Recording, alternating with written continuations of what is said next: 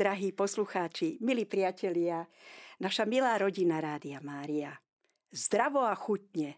Spomínate si?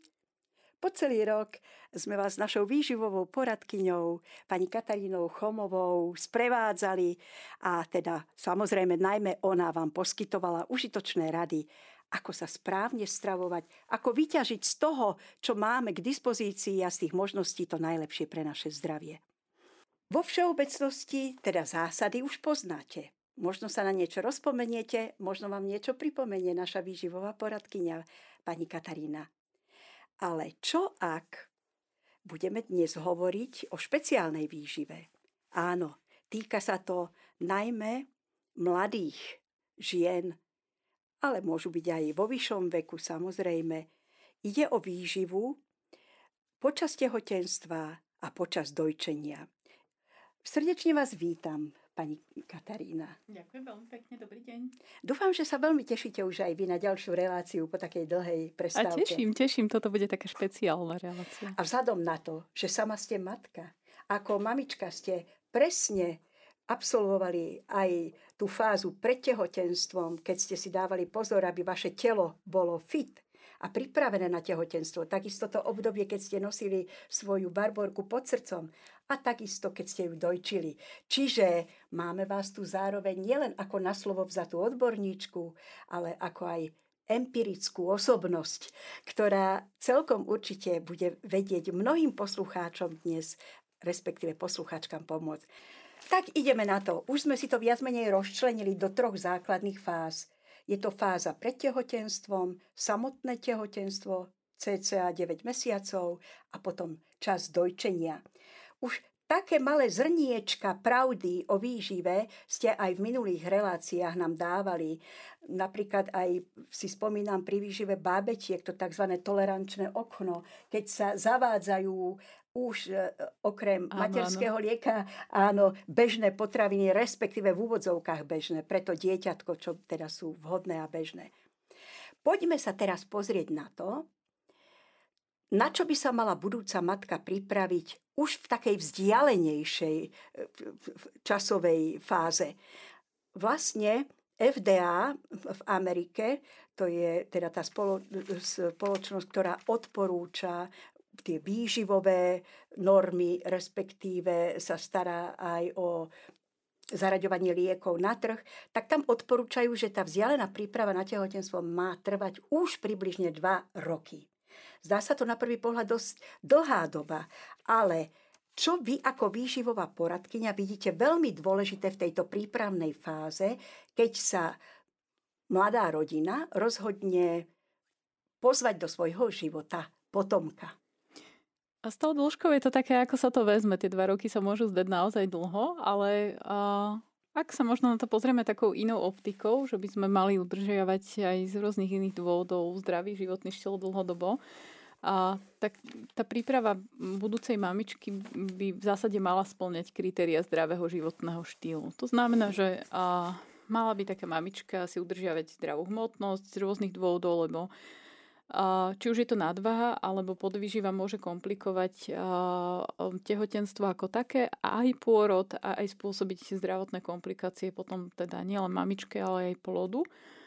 To značí, že ak sme v minulosti spomínali také tie základné pravidlá, že e, sa potrebujeme racionálne najesť, systematicky, pravidelne, dostatočne oddychovať, kvalitne spať, dodržiavať pitný režim, to všetko by vlastne v rámci príprave mala zvládnuť aj aj teda taká budúca mamička, alebo v podstate obaja rodičia pri plánovaní tehotenstva, pretože je veľmi dôležité a to treba zdôrazniť, aby aj otec bol v dobrej kondícii pred, pred tehotenstvom, pred, pred otehotnením.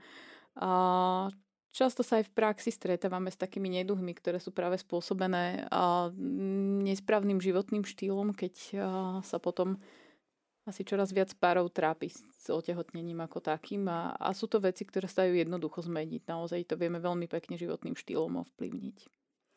Keď sme už teda aj pri tých oteckoch, akú úlohu, samozrejme predpokladáme, že žiaľ negatívnu, zohráva už na začiatku tohto celého procesu alkohol. Dá sa predpokladať teda, že je dôležité vylúčiť alkohol zo svojho životného štýlu nielen na strane matky, ale aj na strane otca. Určite áno. Uh, alkohol, čo sa týka uh, schopnosti otehotnieť, musím priznať inak, že veľ, veľmi presne neviem, že aký efekt v tejto fáze môže mať. Čo sa týka tehotenstva samotného, Uh, tam tie dôsledky, pokiaľ mamička uh, by nejakým spôsobom um, pila alkohol počas tehotenstva, hoci aj v maličkých dávkach, často to tak zvykneme bagatelizovať, že, že si povieme, že keď si bola zvyknutá na to decivinka, tak si daj to decivinka. A ja to až tak optimisticky vlastne nevidím. A, a určite by som bola teda striktne proti tomu.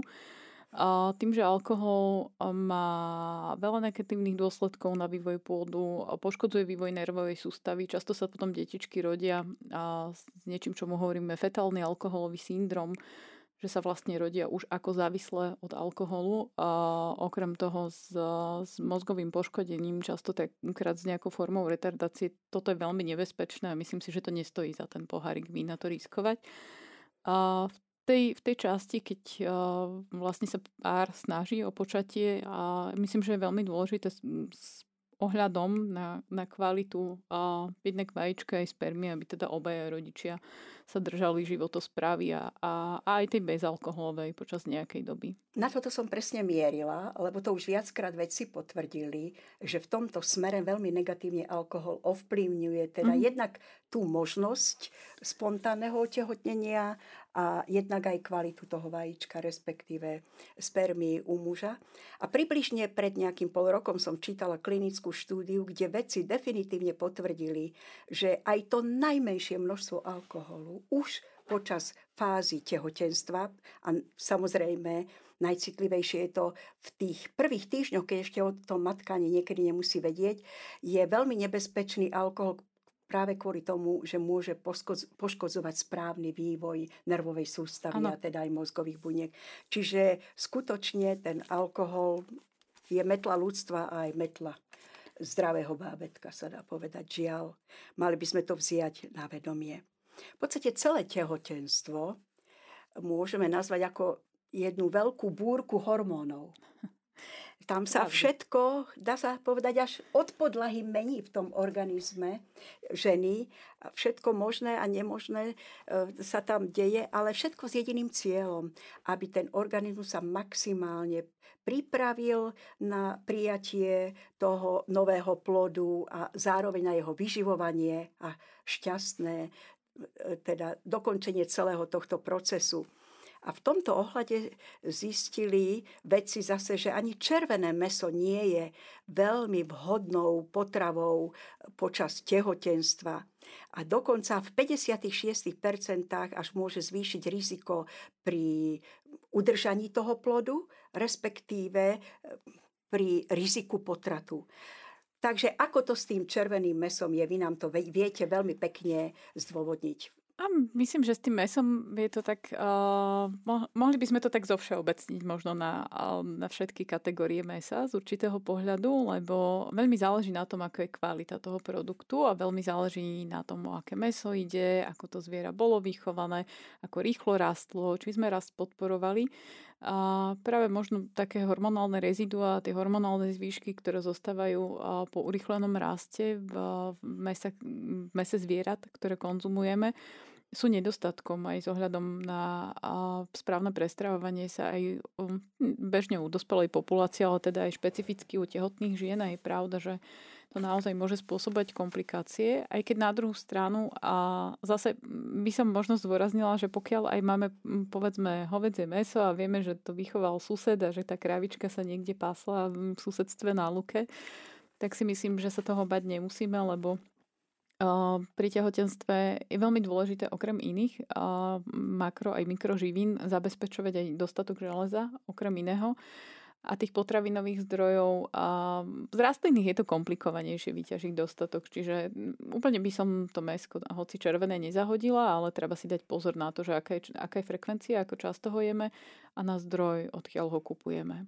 A napriek tomu nie príliš zrejme často. Že určite nie. Určite striedmo. Veľmi striedmo. Ako, m, za mňa osobne môj subjektívny názor je, že všeobecne by sme v rámci našej populácie mohli mesko obmedziť na jeden až dva razy v týždni, že by to bolo také optimálne. Trošku sa možno vrátiť k takému tomu tradičnému opäť, ako to bývalo kedysi a tani v minulosti ľudia nemávali meso v týždni 7 krát na tanieri. Keď sme už pri tom mese, spomeneme aj konzumáciu surového mesa. Aký je na toto názor výživovej Joj, veľmi, veľmi, veľmi, veľmi dávať pozor na všetko, čo je jednak surové a zle teplne opracované, nedostatočne teplne opracované na konzervy, na to si takisto treba dávať pozor a v žiadnom prípade žiadne súrové mesa, žiadne súrové ryby počas tehotenstva. Tam je veľmi vysoké riziko rôznych nákaz a po väčšine bakteriálnych, ktoré môžu veľmi skomplikovať aj tehotenstvo samotné, respektíve môžu spôsobiť veľa vrodených vád vývojových u detí. Je to naozaj nebezpečné. Ale to napríklad platí aj pre nedostatočne teplne upracované vajíčko, Čiže a, treba aj vajce, na to si treba dať pozor, aby bolo upravené tepelne správne a, a potom, ak je mamička zvyknutá jedávať konzervy, čo síce je trošku v rozpore so zdravým životným štýlom, ale predsa mm, sme rôzni, máme rôzne zvyklosti, Mm, veľmi si treba dávať pozor aj na také tie a hlavne konzervované mesové výrobky, mm, ako sú paštety a, a konzervované mesové produkty, také tie lunch meaty a podobne veľmi, veľmi, veľmi dávať pozor, respektíve za mňa úplne ideálne, že vylúčiť a vôbec nepoužívať. No už hovorili sme o mese, čiže žiadne suši, žiaden tatarsky na súrovo, žiadne nedopečené stejky a podobne, to je teraz jasné. A keď sa dotkneme témy cukru, už ste nám to v minulosti spomínali, že žiaľ cukor môže spôsobovať už aj tú spomenutú endometriózu, prispievať respektíve ano, ano. k jej pretrvávaniu, ale čo ešte tie ostatné stránky okolo cukru? Samozrejme, že sacharidy potrebujeme, ale teraz sa chceme dotknúť nášho čistého, prevažne repného cukru. Áno, áno. Ak, ak smerujeme k, k takému tomu typickému cukru v, v podobe rôznych sladkostí, to je veľmi častý jav, že si tak e, ešte stále spoločensky m, mm, sa nám tak niekde v povedomí nesie taká myšlienka, že, že budúca mamička by mala jesť dvakrát toľko. A, avšak dvakrát tak kvalitne, nie dvakrát tak kvantitatívne. A to vedie k tomu, že často tie mamičky tým, že nevedia správne si zostaviť stravovací plán, nevedia správne udržať množstvo potrebných makroživín, bývajú často hladné a maškrtné, čo sa ešte mnohokrát umocní práve aj tou hormonálnou búrkou. A, často siahajú vo všelijakých pochutinách. Niekto sladkých, niekto slávnych podľa preferencií. Je problém, pokiaľ ten mm, teda cukor mm, bude pravidelne zvýšený, pokiaľ bude pravidelne zvýšená glykemia počas tehotenstva. Jednak z takých tých ohľadov, ktoré sme spomínali už v minulosti, že nadbytočná konzumácia cukrov jednoznačne vedie k rozvoju komplikácií s hmotnosťou, k nadvahe, k obezite. A takisto to môže spôsobiť, môže spôsobiť vyústiť v tehotenskú cukrovku, čo je veľmi nebezpečný rizikový faktor ako pre matku aj pre dieťa. A môže skomplikovať pôrod a u matky a môže viesť k tomu, že dieťatko bude príliš veľké, čiže nebude možné ho, ho porobiť bežným spôsobom, potom sa musia vykonávať sekcie a tým pádom vlastne môže dojsť aj k, k poškodeniu plodu počas, počas pôrodu. A čo sa týka tých sacharidov nadbytočných, na toto si treba dávať veľký pozor, lebo pravda je taká, že a počas tehotenstva v priebehu prvých dvoch trimestrov sa nemenia nároky na stravu, ktoré a žena budúca mamička by mala mať aj teda zavedené v rámci bežného zdravého životného štýlu. Čiže až posledný trimester, teda posledné tri mesiace tehotenstva je zvyšená potreba a energetická, hovoríme stále o energetickej potrebe.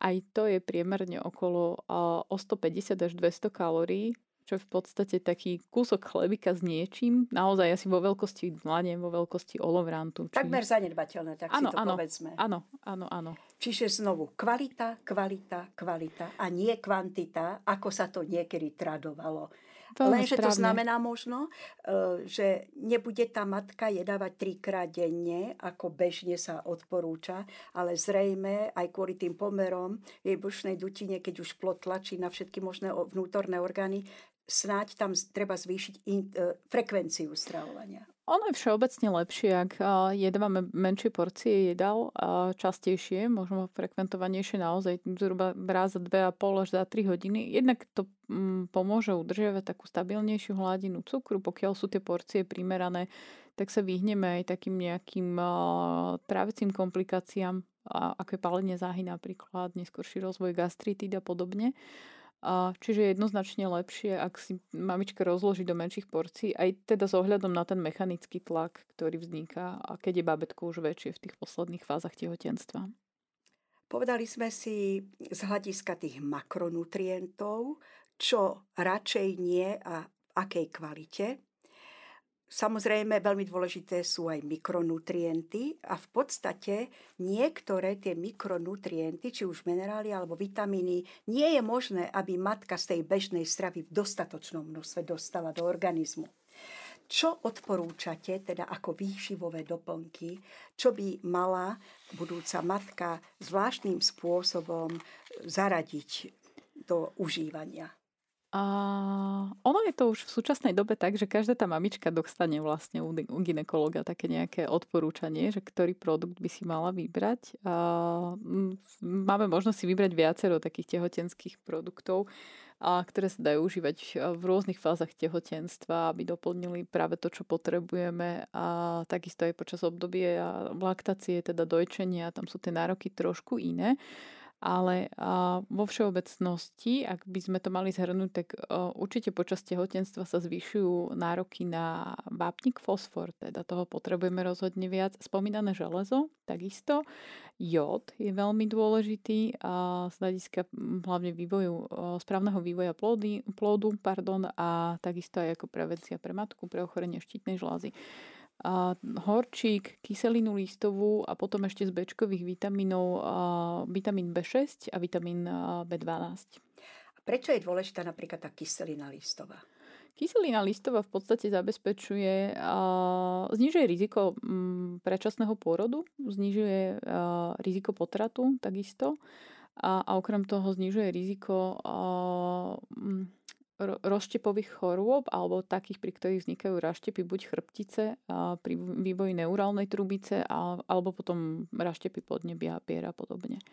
Takisto aj, čo, čo sa týka možno, často sa dostaneme otázku, či je možné niečo pokryť práve z tých zdrojov aj stravovacích, tak toto je a jedna taká zložka, kde musím povedať, že keď mamička zvýši konzumáciu listovej zeleniny, tak si môže významne pomôcť. A je to Kyselina listová, listová zelenina. Áno, to veľmi áno, ľahko áno. si zapamätajú. Však. Pres, presne áno, tak. Áno. Tak najlepším zdravím listová zelenina, čiže trošku si pomôžeme aj keď budú a tie listové šaláty súčasťou vlastne každého toho pokrmu.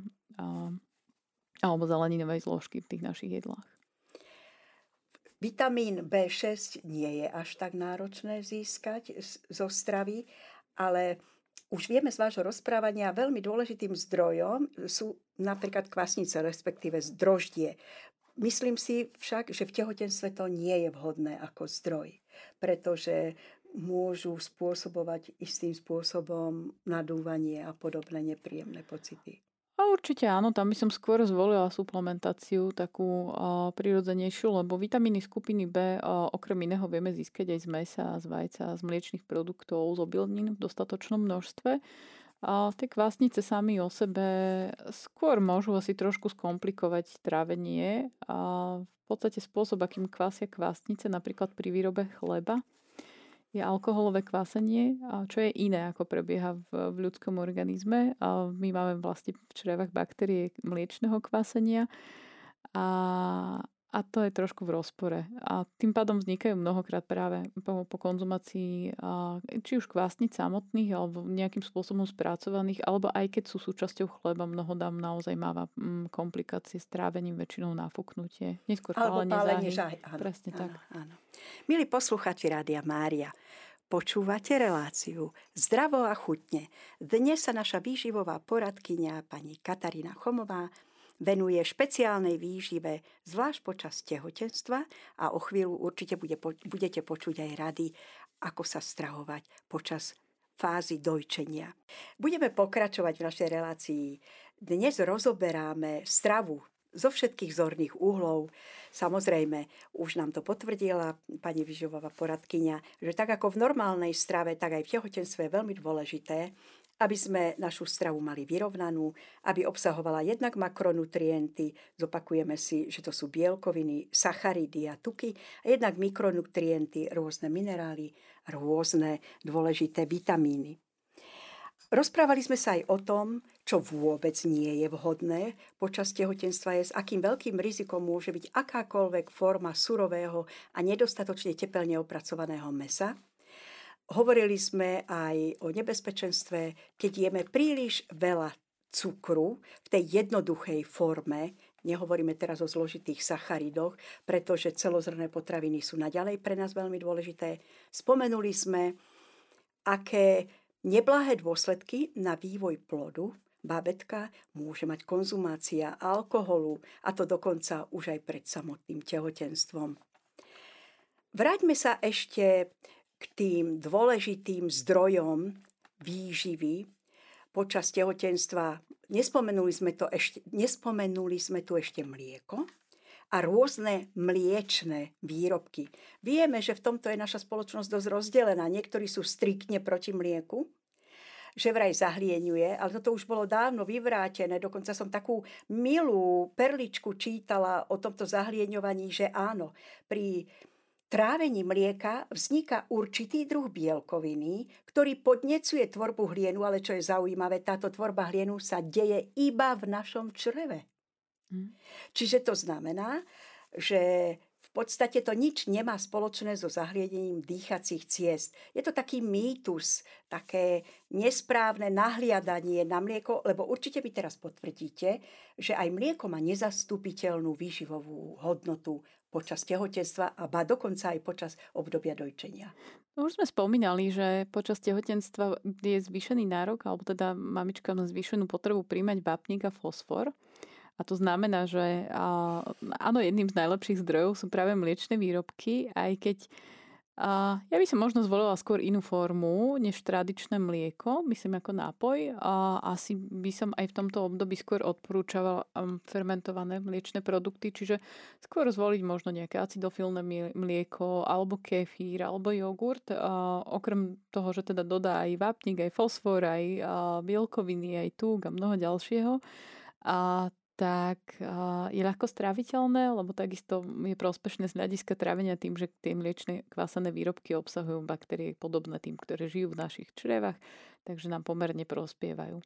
A s tými ostatnými, čo sa týka konzumácie možno iných mliečných výrobkov, takých sladkých, skôr sírov, a mlieka samotného, tam by som bola opatrná a veľmi dôležité určite počas tehotenstva sa vyhnúť plesňovým sírom všeho druhu, a, a potom ešte musím spomenúť tavené síry, to je taký slovenský neduch, ty naozaj používame veľmi veľa.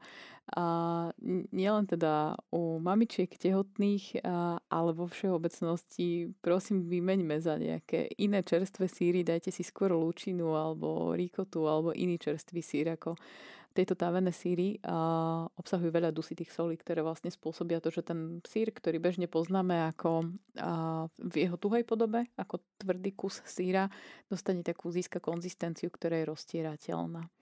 A opäť si myslím, že máme aj lepšie možnosti a tých nedostatkov s ohľadom na zdravie pri konzumácii dusitých solí je mnoho, takže tomu je lepšie sa vyhnúť napríklad aj tvaroh je vhodný, alebo určite. kotič sír a takéto výrobky. Určite, určite. Uh, tvaroh, rikota, mozzarella, žerve, uh, také tie, aj čerstvé ovčie síry, čerstvé kozie síry, aj krauské čerstvé síry, pokiaľ máme možnosť si zabezpečiť. Uh, všetko, čo nie je príliš slané, a čo nie je príliš významne spracované, neprechádza zrením a je fajn počas tehotenstva. Ešte sme nespomenuli esenciálne masné kyseliny. Už vieme, že sú nevyhnutné pre náš život, ale čo obdobie tehotenstva? No ešte nevyhnutnejšie aj počas obdobia tehotenstva. Áno, omega-3 mastné kyseliny moja obľúbená téma a určite áno a to z viacerých dôvodov. Jednak preto, že dostatok omega-3 mastných kyselín a opäť vplýva na vývoj hlavne nervovej sústavy u dieťatka, ale takisto aj kvôli tomu, že chceme mať zdravý mikrobióm, lebo v podstate baktérie, ktoré žijú v ľudskom traviacom trakte, využívajú tieto mastné kyseliny s krátkým reťazcom na to, aby rýchlejšie, efektívnejšie rástli. A my ich počas porodu potrebujeme veľa, lebo ako dieťatko prejde porodnými cestami, tak um, sa náhodce toho matkinho mikrobiomu a potrebujeme, aby bol zdravý a mimo iného aj teda, aj, aj to je jeden z dôvodov, že prečo tých omega-3 treba naozaj dosť. Odporúčam suplementovať. A, inak kvôli tomu, že um, Množstvo rýb, ktoré by pokrylo potrebnú dávku, by bolo pomerne vysoké, ktoré by sme museli počas tehotenstva skonzumovať a jednak je otázna kvalita rýb. A je otázna... Žiaľ, aj tých morských ano. už v súčasnosti, áno. A, tak u rýb to platí vo všeobecnosti, áno, morských aj sladkovodných. Aj keď na druhú stranu zas uh, s ohľadom na vyššiu spotrebu jodu počas tehotenstva je dobre tie rýbky trošku zaraďovať a skôr si možno vybrať také lokálnejšie druhy, alebo ak morské druhy, tak zvoliť veľkú rybu, ako je tuniak napríklad, ktorého nie je úplne možné chovať v zajati, čiže mm, tá kvalita mesa je trošku vyššia. No. Nedotkli sme sa ešte minerálok. Už vieme z minulých relácií, že nie je vhodné piť minerálky s bublinkami, tak povedia, čiže sítené. Prečo je to dôležité dodržiavať zvlášť počas tehotenstva? Počas tehotenstva je dôležité dávať pozor na množstvo minerálov, čiže na, na veľké množstvo solí. A tie soli sú aj súčasťou minerálnych vod a naozaj si treba dávať pozor na konzumáciu všeobecne. A je dobre sa vyhnúť asi všetkým minerálnym vodám počas tehotenstva a skôr by som volila ako nápoj primárne vodu, radšej vodu možno ochutiť trošku nejakou šťavou ovocnou alebo nejakou bylinkou podľa potreby. Aj pri tých bylinách, ale treba byť opatrný. A, a tu ešte spojitosť možno s tými bylinami a v súvislosti s bylinkovými čajmi. A veľmi často obľúbené hlavne počas jesenného zimného obdobia aj ako súčasť pitného režimu a treba si pri koreninách a bylinách dávať naozaj pozor na to, čo zvolíme počas tehotenstva. Mnoho korenín aj bylín môže spôsobiť predčasné kontrakcie a skomplikovať výrazne tehotenstvo. Treba si dávať pozor hlavne na, na zázvor, na klinčeky, sladké drievko, na škoricu a potom s čajkou, ktoré často používame bežne, to je malinový list, maliník a bazalka, oregano a petržlen z korenín. Ešte kardamon ma napadol, tak ešte aj to. Ten možno nie je taký častý. Nie je taký typický u nás áno, v kuchyniach. Áno, ale bazálka sa často používa, petržlenová vňať, áno. takže na to naozaj treba dávať pozor. Snaď ten zázvor, respektíve ďumbier, ako ho niektorí nazývajú, je priateľný v tých prvých troch mesiacoch, keď e, má mamička, budúca mamička trošku môže, veľké nevoľnosti. Áno, áno, môže pomôcť trošku stabilizovať nevoľnosti. A na druhú stranu všetky tie byliny, o ktorých hovoríme, a aj o bylinkových čajoch, ako aj alchemika napríklad tam patrí, Vitex a mnoho ďalších, a o ktorých hovoríme v súvislosti s tým, že by mohli skomplikovať tehotenstvo. A oni môžu byť veľmi užitočné na konci tehotenstva, keď sa trošku ten pôrod oddialuje a naťahuje a v maličkých množstvách môžu práve pomôcť tým, že vlastne a vtedy, keď už je to žiaduce, že tie kontrakcie malinko privodia, teda sa urýchli trošku pôrod. Ale rozhodne to... treba dbať na rady lekára. Určite, to určite treba to jednoznačne konzultovať s lekárom. Prezradíte nám niečo vy z vašich osobných skúseností, ako ste prežívali obdobie očakávania vašej barborky? Joj, poviem, ale to nebude nič ukážkové. A tak... Ja som... Uh, no, tak tá základná životospráva asi, asi fungovala, čiže uh, ja som veľa spala hlavne, predovšetkým. To je také... Už je to dávno, ale na to si tak veľmi intenzívne spomínam, že som bola schopná zaspať kdekoľvek a kedykoľvek.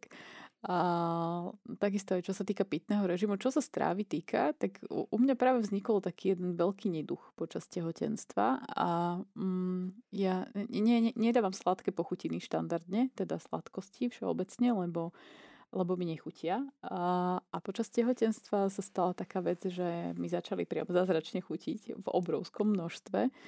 A bolo to veľ, veľ, veľmi, veľmi náročné na zvládnutie. A musím aj úprimne povedať, že sa mi s tým v tej dobe veľmi ťažko bojovalo a že sa stalo mnohokrát, že som podľahla a, a tých sladkostí bolo asi dosť. A nejak sa mi to tak podarilo potom nakoniec v čase zastaviť našťastie, lebo inak by som skončila s pôrodnou hmotnosťou po 30 kg vyššou ako s nejakou štartovacou porodnou.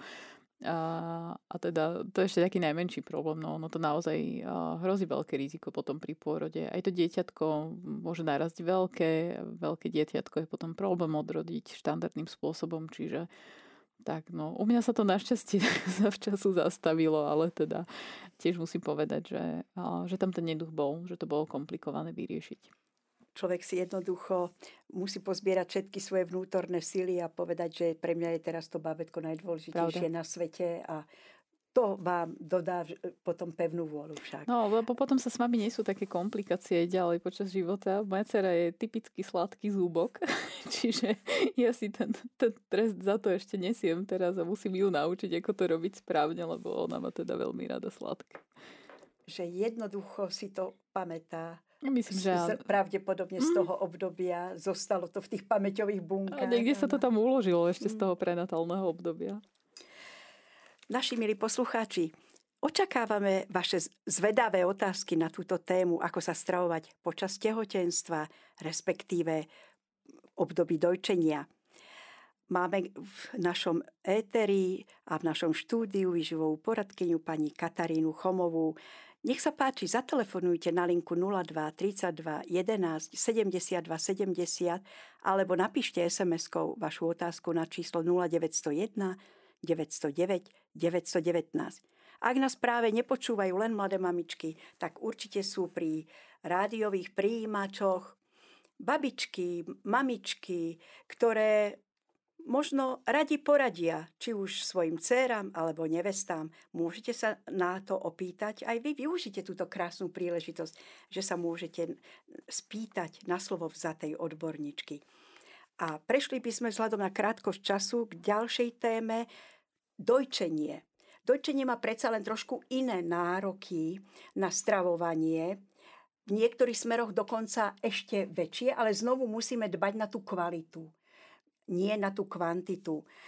Povedzme si v takom stručnom prehľade, akých potravín by sa mamičky mali zvlášť vyvarovať, vzhľadom na to, aby ich materské mlieko malo dobrú kvalitu pre bábetko a zároveň, aby bábetku nespôsobovalo nejaké zažívacie problémy. Uh-huh. Uh, ja by som najskôr asi v úvode spomenula ešte dve také dôležité veci, ktoré súvisia s, s tým obdobím dojčenia. A najzákladnejšia je nevyhnutné si dávať pozor na pitný režim. A počas obdobia dojčenia mamička potrebuje podstatne viacej tekutín na to, aby vytvorila dostatok mlieka. To je jeden z častých faktorov, pre, prečo to mliekotvorba nie je taká, ako by mala byť. Čiže na toto si naozaj treba dať pozor. A, a ďalšia vec je, že tuto počas obdobia dojčenia je to inak ako, počas tehotenstva a paradoxne pri tvorbe mlieka a, a počas laktácie sa zvyšuje spotreba energie o mnoho viac ešte ako počas tehotenstva. A priemerne žena, ktorá dojčí, a potrebuje zjesť zhruba o 400 až 500 kalórií energie viac. To značí, to už je jedno také naozaj veľké jedlo vo veľkosti asi priemerného obeda pre bežnú ženu, aby sme si to vedeli nejako predstaviť. Čiže tu možno už aj kvantitatívne trošku potrebujeme viac, stále však platí, že si treba vyberať kvalitné zdroje, a čerstvé, kombinovať všetky makroživiny, čiže aby sme zabezpečili aj dostatok bielkoviny, aj tukov, aj sacharidov. A čo, čo v spojitosti s tými uh, zákazmi je dôležité, alebo s obmedzeniami uh, pri laktácii, a po všeobecnosti asi môžeme povedať, že treba vynechať také potraviny, ktoré sú buď veľmi aromatické, ako sú napríklad cestnak alebo cibuľa, alebo také, ktoré spôsobujú meteorizmus, nafúkovanie, čiže nadbytok strúkovín, hlubové zeleniny ako je karfiol, brokolica, kapusta a podobne. A, potom také, ktoré sa môžu prejaviť ako alergény, čiže morské ryby, kakao napríklad, citrusy, jahody, aj na to všetko si treba dávať pozor. Toto je taká teoretická stránka. A prakticky však si myslím, že každá tá mamička musí veľmi vedieť individuálne k sebe pristupovať, lebo uh, jedna vec je, čo hovoria odporúčania všeobecné, ale my už vieme, že nič z výživy nevieme univerzálne použiť ani generalizovať. Čiže ak treba mamičke chutí ten karfiol alebo brokolica, má ich rada a nebadá na tom dieťatku, že by malo problémy, že by, sa, že by trpelo plínatosťou a tak je v poriadku, ako zaradí aj pravidelnejšie. Platí aj pre všetky ostatné kategórie. A treba zaraďovať veľmi opatrne, hlavne keď je babetko také maličké čerstvé novorodenia. A čo taká čokoláda, kakao? Môže byť? Aj čokoláda, aj kakao takisto patria do kategórie silných alergénov. A tu by som skôr odporúčala zase, keď to zoberieme z takého širšieho kontextu, tak väčšina mamičiek má chuť na tú čokoládu práve preto, že oni v strave neujedia to, čo by mali zjesť a potom sme maškrtné.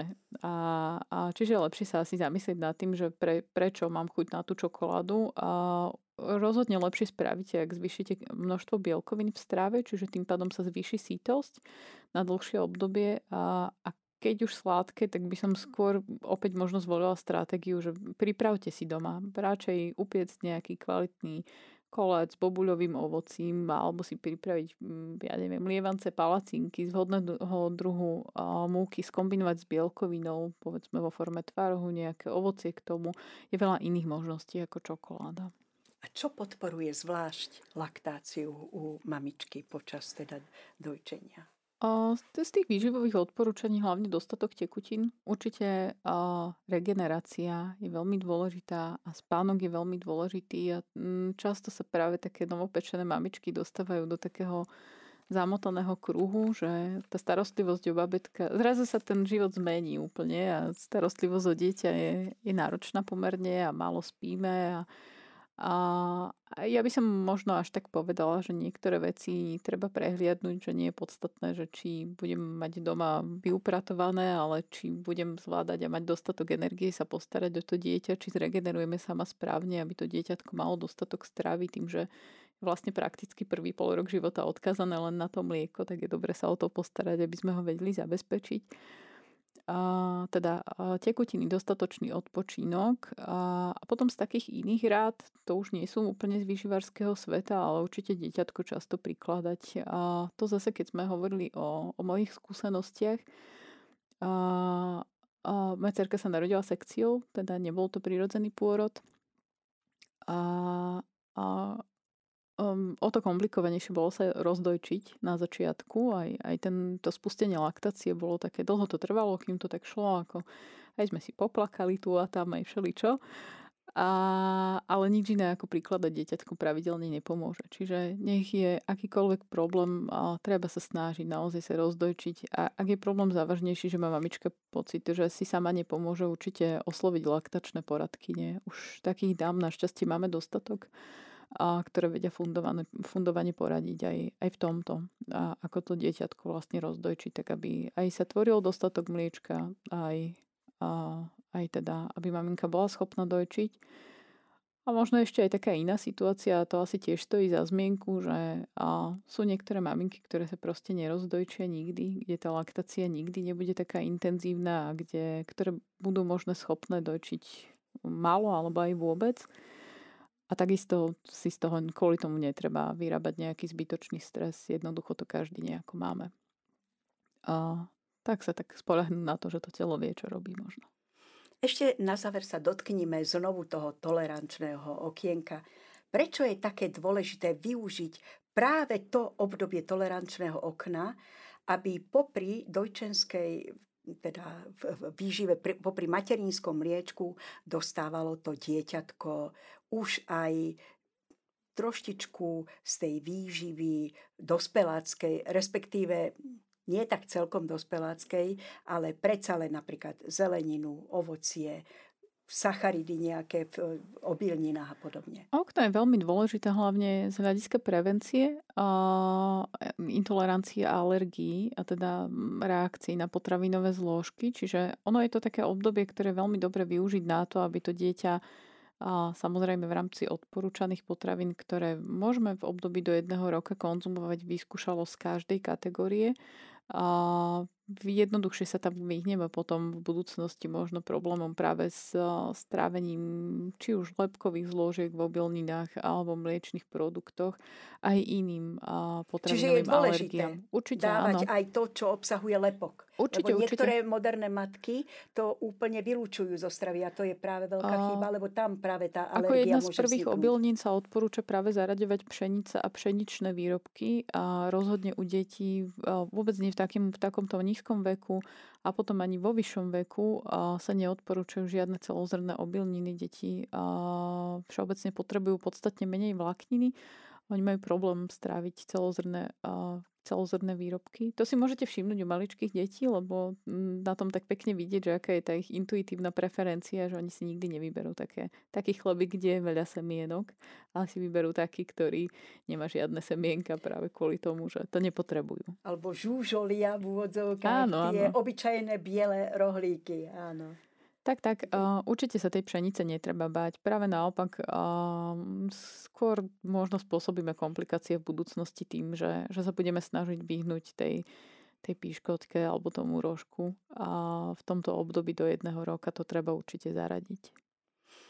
Milí priatelia, milí posluchači Rádia Mária, Mali ste v uplynulých minútach možnosť počúvať našu výživovú poradkyňu, pani Katarínu Chomovú, ktorá vám dnes poskytla zo pár rád, ako sa stravovať v období tehotenstva, respektíve počas dojčenia. Veľmi pekne vám, pani Katarína, ďakujeme za váš čas a že ste boli ochotná sa podeliť s nami s vašimi odbornými poznatkami. Veľmi rada, ja ďakujem veľmi pekne za pozvanie a tešíme sa aj na budúce.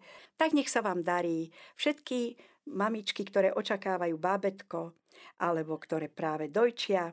Nech ich sprevádza Božie požehnanie a zvláštna ochrana Pany Márie a nech im pomôžu aj tieto dnešné rady našej výživovej poradkyne pani Kataríny Chomovej. Lúči sa s vami dobrovoľnička Eva.